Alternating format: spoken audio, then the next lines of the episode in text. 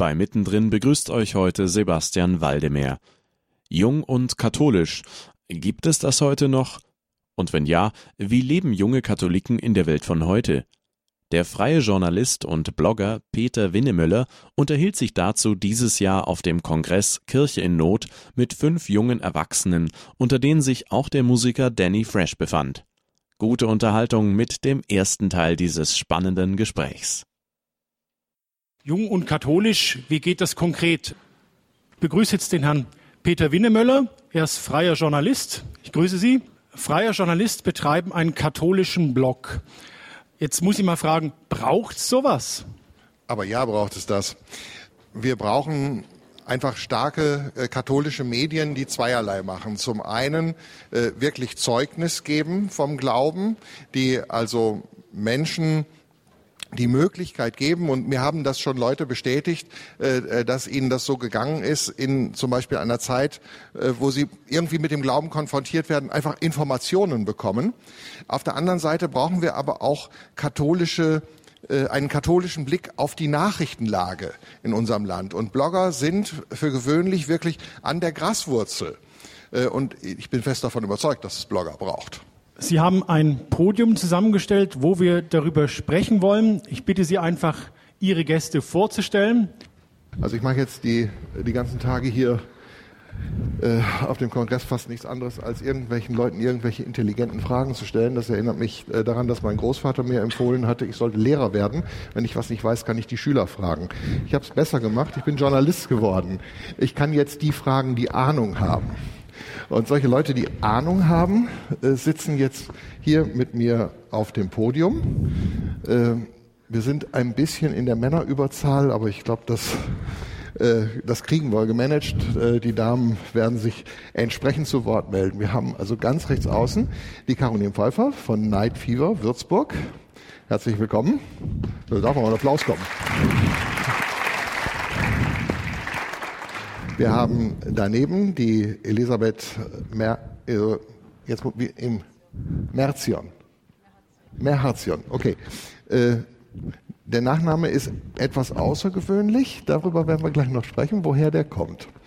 Äh, dann haben wir den Roland, ich darf auch einen Applaus kommen, natürlich. Dann haben wir den Roland Kichle. Roland ist von der Jugend 2000.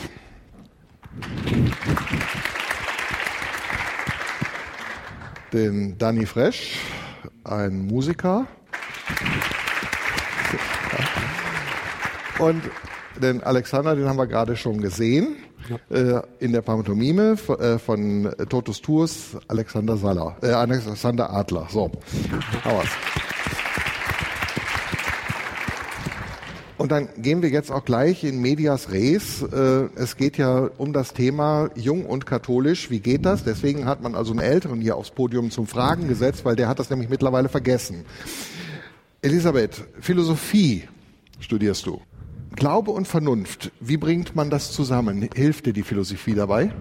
Also ich studiere die Philosophie, weil mich die Wahrheitsfrage sehr berührt und ich äh, da sehr auf der Suche bin. Ähm, und ich denke, dass es eine Symbiose oder eine Zusammenarbeit zwischen Philosophie und Theologie geben muss. Ich habe vor nicht allzu langer Zeit mit einem Philosophen an unserer Hochschule gesprochen und ihn um eine Einschätzung der, der aktuellen Situation der Philosophie gebeten. Und er sagte zu mir, dass, dass es in unserer Kultur Philosophie gibt, liegt letztendlich darin, dass sie über Jahrhunderte hinweg die kleine Schwester sozusagen der Theologie war und dass das die Grundlage war, auf der sie wachsen und sich entfalten konnte. Und deshalb ist es aktuell eine schwierige, eine schwierige Situation, wenn wir uns immer noch in der Situation befinden, wo die Wissenschaften sich von der Religion loslösen müssen. Ich glaube, dass es ganz wichtig ist, dass wir hier wieder eine Ordnung finden, dass ähm, wir ähm, die Teilwissenschaften, das ja, was, was ja die Naturwissenschaften sind oder auch die, ähm, die soziologischen oder Geisteswissenschaften, die einen bestimmten Aspekt auf die Wirklichkeit betrachten, dass die sich wieder ähm, unter einem Dachverband sozusagen der Philosophie, deren Krone die Theologie ist, sich wiederfinden. Und ich denke, dass damit sich auch viele ähm, Probleme, die es in unserer Gesellschaft gibt, erklären würden. Also die Philosophie, das habe ich mal so gelernt, die Philosophie ist die Dienerin der Theologie aber nicht eine, die gebuckelt dahinterher rennt, ja. sondern die mit dem Leuchter voranläuft. Genau. Und wir haben auch eine Theologin in unserem Kreis, die Caroline.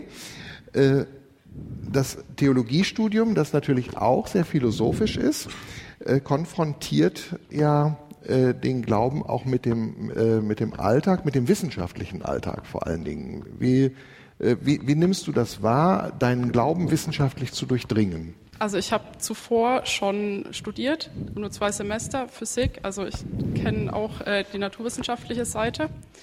Ähm, ist genauso, wie Elisabeth schon gesagt hat, dass die Philosophie eigentlich die Grundlage bildet für sämtliche Wissenschaften. Sämtliche Naturwissenschaften waren früher auch ähm, an der philosophischen Fakultät beheimatet. Und ähm, dann heute, wenn man ja, in den wissenschaftlichen Diskurs einsteigt, dann ist es normalerweise so, dass die Geisteswissenschaften nicht als Wissenschaften gelten. Was ist Wissen? Dass es äh, immer öfter heißt, dass man geistig nichts wissen kann. Materialismus ist Stichwort, dass eigentlich nur die Naturwissenschaften echtes Wissen hervorbringen können. Und äh, das ist vielfach auch an den Schulen so, dass hier ein naturwissenschaftliches Übergewicht herrscht und die Geisteswissenschaften total vernachlässigt werden.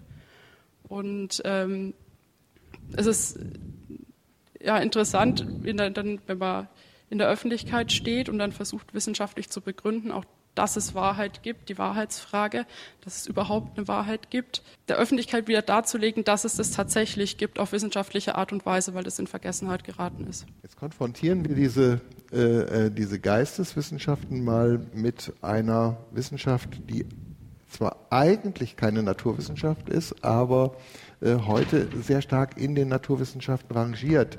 Äh, der Roland hat Technomathematik studiert. Mathematik, Glauben, kann man sich da was ausrechnen? Ich habe mir das immer erwünscht, die Formel zu finden, in der man beweisen kann, dass es Gott gibt und was er für uns getan hat. Und ich bin daran gescheitert.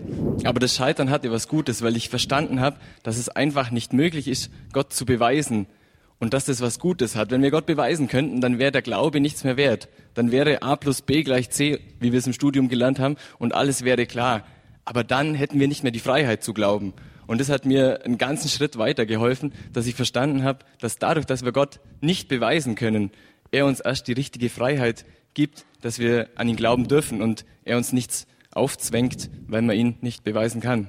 Also die Mathematik hilft uns auch nicht weiter. Sehr schön.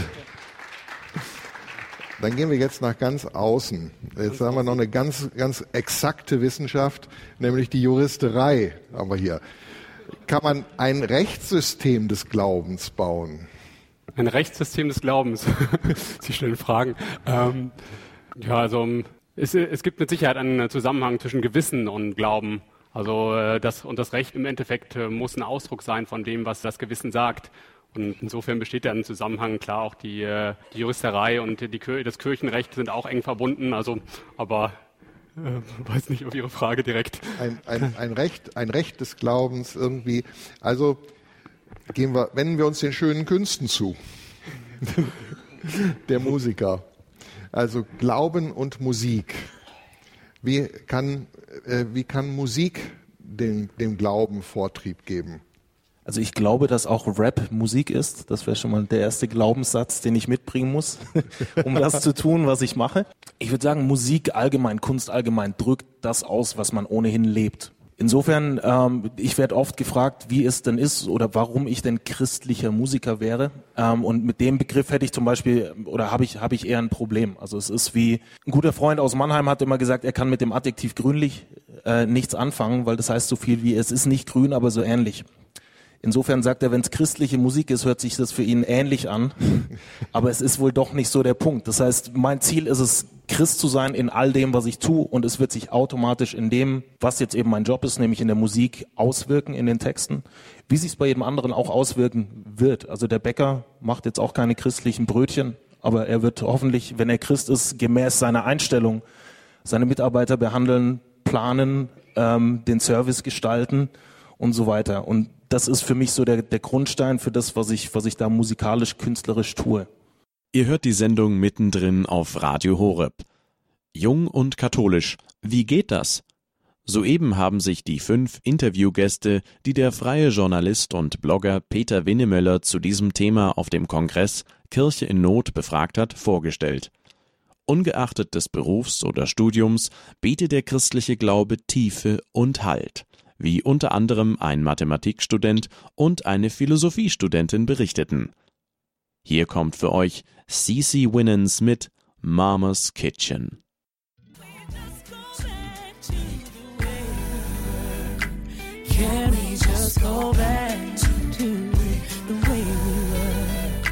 Can we just go back to the way we were?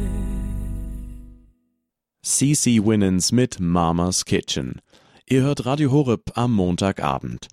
Heute hört ihr den ersten Teil des Gesprächs zwischen dem freien Journalisten und Blogger Peter Winnemöller und fünf jungen Erwachsenen, darunter Studenten der Mathematik, Jura und Philosophie zu der Frage Jung und katholisch, wie geht das? Vor dem Song erzählten uns die Gäste, dass der christliche Glaube ihnen Tiefe und Halt gebe, ungeachtet der Wahl des jeweiligen Studiums. Weiterhin gute Unterhaltung hier bei Mittendrin. Ja, also egal was man tut, ob man jetzt eine Wissenschaft betreibt, äh, ob man im Berufsleben steht oder ob man Künstler ist, äh, der Glaube ist sozusagen, äh, wenn ich das jetzt von euch so zusammenfassen kann, widersprecht mir, wenn ich das falsch sehe, quasi so sowas wie ein Fundament. Aber jetzt äh, noch eine ganz kurze Zwischenfrage. Da war jetzt eben, ich muss glauben, dass Rap Musik ist. Jemand, der in meinem Alter ist, hat äh, da irgendwo mal so den, den, den Anschluss verpasst. Das hört so, so, so Mitte der 80er Jahre hört das ungefähr auf bei mir, dass ich so richtig diesen Anschluss noch hatte. Was will Rap? Das frage ich mich auch immer wieder, was Rap eigentlich genau will. Also die Sache ist, es ist ja entstanden aus einer Kultur raus, da wird es später im Workshop noch drum gehen. Rap ist die Musik, die Kultur dazu heißt Hip-Hop, besteht aus Breakdance als Tanz, aus Graffiti als darstellende Kunst, aus den DJs, die die Musik machen, aus, aus den Rappern, die praktisch die eigene Sprache bedienen und das Sprachrohr sind. Das heißt, es ist eine sehr rhythmusbasierte ähm, Form. Es hat eigentlich angefangen mit DJs, die wild irgendwelche Musiken zusammengemischt haben mit ihren Plattenspielern. Irgendwann war das alles so kompliziert, dass sie dann Kollegen mit zu den Partys mitgenommen haben, die sich um das Moderative kümmern sollen. Daraus ist dann so in der Improvisation sind so die ersten Raps praktisch entstanden in den 70ern. Und das Ganze hat sich dann verselbstständigt. Also Rap ist eigentlich als letztes dazugekommen in dieser Hip-Hop-Kultur. Mhm. Ähm, und so die 80er hat man dann, hat man dann einfach gemerkt, dass sich diese Rap-Musik mit sehr viel kombinieren lässt, weil es eben durch die DJs schon damals in erster Linie Klangcollage war. Also da wurde Reggae mit Soul, mit Funk, mit allem gemischt. Und dann gab es zum Beispiel in den 80ern diesen einen Song von Aerosmith und Run DMC, wo man dann gesehen hat, dass äh, irgendwie Rockmusik und Rapmusik zusammenpasst und es ist äh, funktioniert. Irgendwann vor ein paar Jahren hat ein Rapper in Deutschland mit Karel Gott zusammen einen Song gemacht. Es gibt Breakdancer, die tanzen mittlerweile ähm, zu Bach Flying Bach nennt sich das ganze Ding. Das heißt, so dieser, dieser, dieser Collagen-Faktor bei Rap ist so das Hauptsächliche. Aber ansonsten ist es Sprache, Lyrik, Rhythmus, ist so der, der Kern. Ja, und dann lässt, lassen sich natürlich auch Texte mit einem christlichen Hintergrund äh, auf diese unterschiedliche Musik drauflegen. Auf jeden Fall, ja, ja. ja. Das heißt also, Rap kann wirklich auch Zeugnischarakter haben. Und da gehen wir gleich das ist dann ja auch wieder ein Alltagsbezug. Also Musik spielt im Alltag von jungen Leuten eine Rolle. Aber es gibt eben auch den Berufsalltag, Roland. Äh, wie kann so ein Zeugnis im, in einem Berufsalltag funktionieren? Ich halte es da immer mit einer bekannten Ordensschwester, Schwester Elvira, die mal gesagt hat, man soll nicht so viel von Gott erzählen, sondern man soll so leben, dass die Leute fragen, zu Gott stellen. Und ich versuche das zu beherzigen. Manchmal ist das ein, eine kleine Ausrede, weil man dann nicht so viel erzählen muss. Aber auf der anderen Seite kommt es dann doch immer wieder vor, dass die Leute einem Fragen stellen und den Hintergrund ähm, für das Handeln wissen wollen. Ich habe zum Beispiel in der Arbeit am Freitag esse ich kein Fleisch. Und bei uns gibt es am Freitag immer die Tradition, dass äh, Leute die Brotzeit ausgeben. Da gibt's immer Leberkäse oder Weißwürst in Bayern. Und ich habe am Anfang überlegt, ja, ich könnte jetzt ja mitessen und ein anderes Opfer bringen. Und dann habe ich mich irgendwann dazu entschieden, nein, ich sage jetzt, dass ich äh, nur die Brezen esse. Und dann haben die Leute gefragt, ja, warum, warum bist du Vegetarier? Und sage ich, nein, ich bin äh, nie im Leben ein Vegetarier. Aber eben deswegen. Und am Anfang hat es ein bisschen Häme gehagelt und vor allem von einer Person. Der hat mich immer wieder so ein bisschen getriezt und ähm, immer wieder das angesprochen. Diese Person gibt mittlerweile am Mittwoch ihre Brotzeit aus, dass ich auch mitessen kann. Und es hat mich irgendwie berührt, weil wirklich der Mensch immer Späße über mich gemacht hat und dann aber irgendwann gesagt hat, ey, ich gebe am Mittwoch aus. Und das hat mich irgendwie schon beeindruckt, dass er dann irgendwie gemerkt hat, dass mir das wichtig ist. Also es ist irgendwie ernst, ne? Das ist, äh, Ja, die Leute äh, sehen das schon, auch wenn man es selber vielleicht gar nicht so wahrnimmt. ja. Also diese, diese Form des Zeugnisgeben. In einer anderen Form kennen wir das bei Night Fever, Caroline, so bei Nacht raus auf die Straße und fremde Leute anquatschen. Ja, also es gibt spannende Begegnungen, sehr unterschiedlich. Es kommt wohl auch darauf an, in welcher Stadt es ist. Ich glaube, in Würzburg ist es doch vergleichbar harmlos. Von ja, Spott, natürlich, manche gehen einfach weiter. Dann äh, inzwischen gibt es auch viele, die es sehr exotisch finden und spannend. Interessant sind vor allem, wenn man äh, Gruppen anspricht, junge Leute, die eigentlich gerade auf Kneipentour sind, die zögern vielfach und wenn man den, den, also eine Person überzeugt hat, dann alle sagen, ja, hopp, mach mal, geh mal rein, okay. Und dann so halbstarke 16-Jährige, die eigentlich total cool sind, dann hinten drin in der Kirche stehen und sich nicht vorzugehen trauen. Und dann mal hinten hingeht, sagt, komm, nach vorne. Und ähm, dann gibt es auch die Möglichkeit, dass, also wir haben einen Empfang draußen, ähm, wo die Leute auch nachfragen können, die in die Kirche kommen. Und es ist jedes Mal ein Zeugnis, wenn man dort steht, die Leute sieht, die reingehen, die Leute sieht, die wieder rausgehen. Es ist große Veränderung mit den, also es passiert was. Es ist eine Begegnung, die dort stattfindet. Ja, also ich bin selber, muss das jetzt einfach sagen, äh, habe den Hintergrund auch, ich gehöre zum Night Fever Team in Paderborn. Ich kann das bestätigen. Es gibt so äh, ganz äh, äh, faszinierende Erlebnisse, angefangen von Leuten, die sagen, ach, macht ihr wie euer Night Fever, äh, bis hin zu auch, auch Anpöbeleien und so weiter. Und das ist jetzt eigentlich die, das, was Papst Franziskus sagt, auf eine bestimmte Weise an die Ränder gehen. Also auch die Partygänger äh, am Abend irgendwie abzuholen äh, und ein, ein ganz einfaches, niederschwelliges Zeugnis zu geben. Und wir haben jemanden von der Initiative Pontifex hier, die äh, Elisabeth. Äh, was sagt euch Papst Franziskus? Ich würde die Frage Was, vielleicht ja? gar nicht so sehr auf Papst Franziskus fokussieren, weil ich denke, dass, dass die, das katholische Lehramt zeitlos ist. Und ähm, jeder Papst hat seine, seine spezielle Linie, die er fährt. Jeder hat sein besonderes Charisma. Ähm, aber ich bin vor allem davon überzeugt, dass wir als Christen uns dessen bewusst sein müssen, was für eine Botschaft wir haben und dass wir mit einem absoluten Selbstverständnis, äh, Selbstbewusstsein an die Sache herangehen müssen. Und ähm, also ich muss aus persönlicher Erfahrung sagen, dass ich nie Probleme hatte, über meinen Glauben zu reden, weil ich einfach mich nicht habe ankreiden lassen, mich nicht habe äh, auslachen lassen. Ich war einfach selbstbewusst und ich hatte in meinem ganzen Leben nicht ein einziges irgendwie Problem damit. Und ähm, ich, wenn ich mir überlege, wir haben eine Botschaft äh, des Heils, wir haben eine Botschaft, die revolutionär ist, wir haben eine Botschaft, aus der letztendlich Europa entstanden ist. Und wenn wir aus diesem Bewusstsein heraus äh, über unseren Glauben reden, äh, dann denke ich auch, wird sich, wird sich relativ schnell auch das Bild von Kirche in der Gesellschaft ändern. Und darum, damit versuchen wir ähm, auch in Pontifex ähm, auf dies, ähm, diese Arbeit zu leisten, dass wir äh, die Vorstellung von Kirche, die die Gesellschaft hat, also dass es was für alte Leute ist, die sonntags aus äh, einer gewissen Tradition heraus in die Kirche gehen, weil es halt ganz nett ist, dass wir in, der, in den säkularen Medien vor allem äh, auch darüber sprechen, dass Kirche jung ist und dass es viele junge Leute gibt, die darin nicht nur ihren Halt, sondern auch ihren Sinn sehen und ähm, die Wahrheit der Botschaft erkennen. Und der Papst äh, ist euch da in dieser Natürlich, Hinsicht Vorbild. Absolut, ja klar. Und Also- jetzt, also in, in Deutschland ist das ja mit, mit den Rändern so, also wir sind ja eine, eine Gesellschaft, die noch nicht, noch sage ich jetzt mal, äh, nicht ganz so ausgefasert ist, aber es gibt natürlich auch Ränder, wie beispielsweise die Bronx, ja, äh, wo, wo diese Ränder äh, noch viel, viel härter sind. Dani, du hast da Erfahrungen gemacht. Also wir waren ähm, bei den sogenannten die Bronx Brothers in New York. Ähm, dort waren wir und die, die Arbeit, die die Jungs dort machen, ist halt extrem spannend. Also du du kommst nicht umhin, ähm, dich irgendwie in den Alltag dort einzumischen, wenn du in der Ecke wie dort wohnst. Ähm, das ist so allein dadurch, dass sie eben auch in Kutte rumlaufen und von, von weithin sichtbar sind ähm, für jeden, der da ist. Ähm, es, sie werden natürlich gefragt, die sind da mittendrin. Also wir haben einen von diesen Orten in New York besucht. Die sind in ganz verschiedenen Stadtteilen. Wir waren jetzt da in der Bronx und ähm, ja, da gibt es so eine Obdachlosen-Shelter, um die die sich kümmern. Das heißt, ähm, die haben da so ein Programm. Da gibt es dann auch welche, die werden jetzt dann nicht nur für eine Nacht aufgenommen, sondern werden halt für ein Jahr, damit die sich erstmal so ein bisschen wieder Fuß fassen können im normalen Leben mit festem Wohnsitz, werden unterstützt, Arbeit zu suchen und so. Und eben auch das ganze geistliche, spirituelle außenrum, also mit, mit Gebetszeiten, mit, mit Gottesdiensten. Ähm, das ist schon sehr beeindruckend. Also was da, was da passiert. Ja.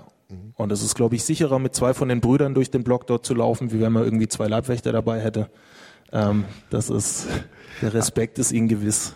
Also die sind da wirklich anerkannt äh, in dieser, äh, in dieser Gegend für das, was sie tun. Also die Menschen nehmen sie an. Auf jeden Fall, auf jeden Fall. Also das, das ist auch die Basis. Ähm, dadurch, dass Sie auch sagen, Sie leben aus der Vorsehung, Vorsehung das heißt von, von Spenden. Ähm, ich war das erste Mal in Irland mit den Brüdern unterwegs, in Limerick ähm, und wurde begrüßt äh, mit meiner Frau und meinem Manager zusammen mit den Worten, äh, hallo, wir müssen Kaffee trinken und ihr müsst Kekse essen. Wir haben Kekse geschenkt bekommen. Was so viel heißt wie, wenn keiner da ist, der Kekse schenkt aus der Nachbarschaft, dann gibt es eben keine Kekse. Das heißt, die halten sich da seit Jahren, wenn die, wenn die nicht wirklich auch dieses Standing hätten und den Rückhalt bei der Bevölkerung, dann hätten die weder Kekse noch Kaffee noch sonst irgendwie was anderes, weil darauf sind sie angewiesen. Wo, äh, wie erklärst du dir, dass die dieses Standing haben? Das war mittendrin am Abend der Jugend hier auf Radio Horeb. Jung und katholisch. Wie geht das? Das wollte der Journalist Peter Winnemöller auf dem Kongress Kirche in Not heute im ersten Teil von fünf jungen Erwachsenen wissen. Mit dem eigenen Leben Zeugnis geben, fremde Menschen für beispielsweise Neidfieber ansprechen und die Botschaft des Evangeliums in die Medien tragen, lauteten einige der verschiedenen Antworten von Studenten der Mathematik, Jura und Philosophie. Der Musiker Danny Fresh berichtete zudem von den Bronx Brothers, die sich in New York unter anderem um Obdachlose kümmern. Was er mit diesen erlebte, wie man als junger Christ und Katholik den Alltag aus dem Glauben lebt und was Mönche in Eritrea damit zu tun haben, erfahrt ihr am 16.11. im zweiten Teil. Die heutige Folge von Mittendrin könnt ihr euch gern auf unserer Homepage hore.org im Bereich Jugend unter Podcast erneut anhören. Um Radio Horeb unterwegs auf eurem Smartphone anhören zu können, gibt es jetzt die Horeb App, die ihr ab sofort im Google Play oder App Store gratis downloaden könnt. Bis zum nächsten Mal bei Mittendrin auf Radio Horeb. Hier ist für euch das Gebetshaus Augsburg mit Ich hebe den Blick.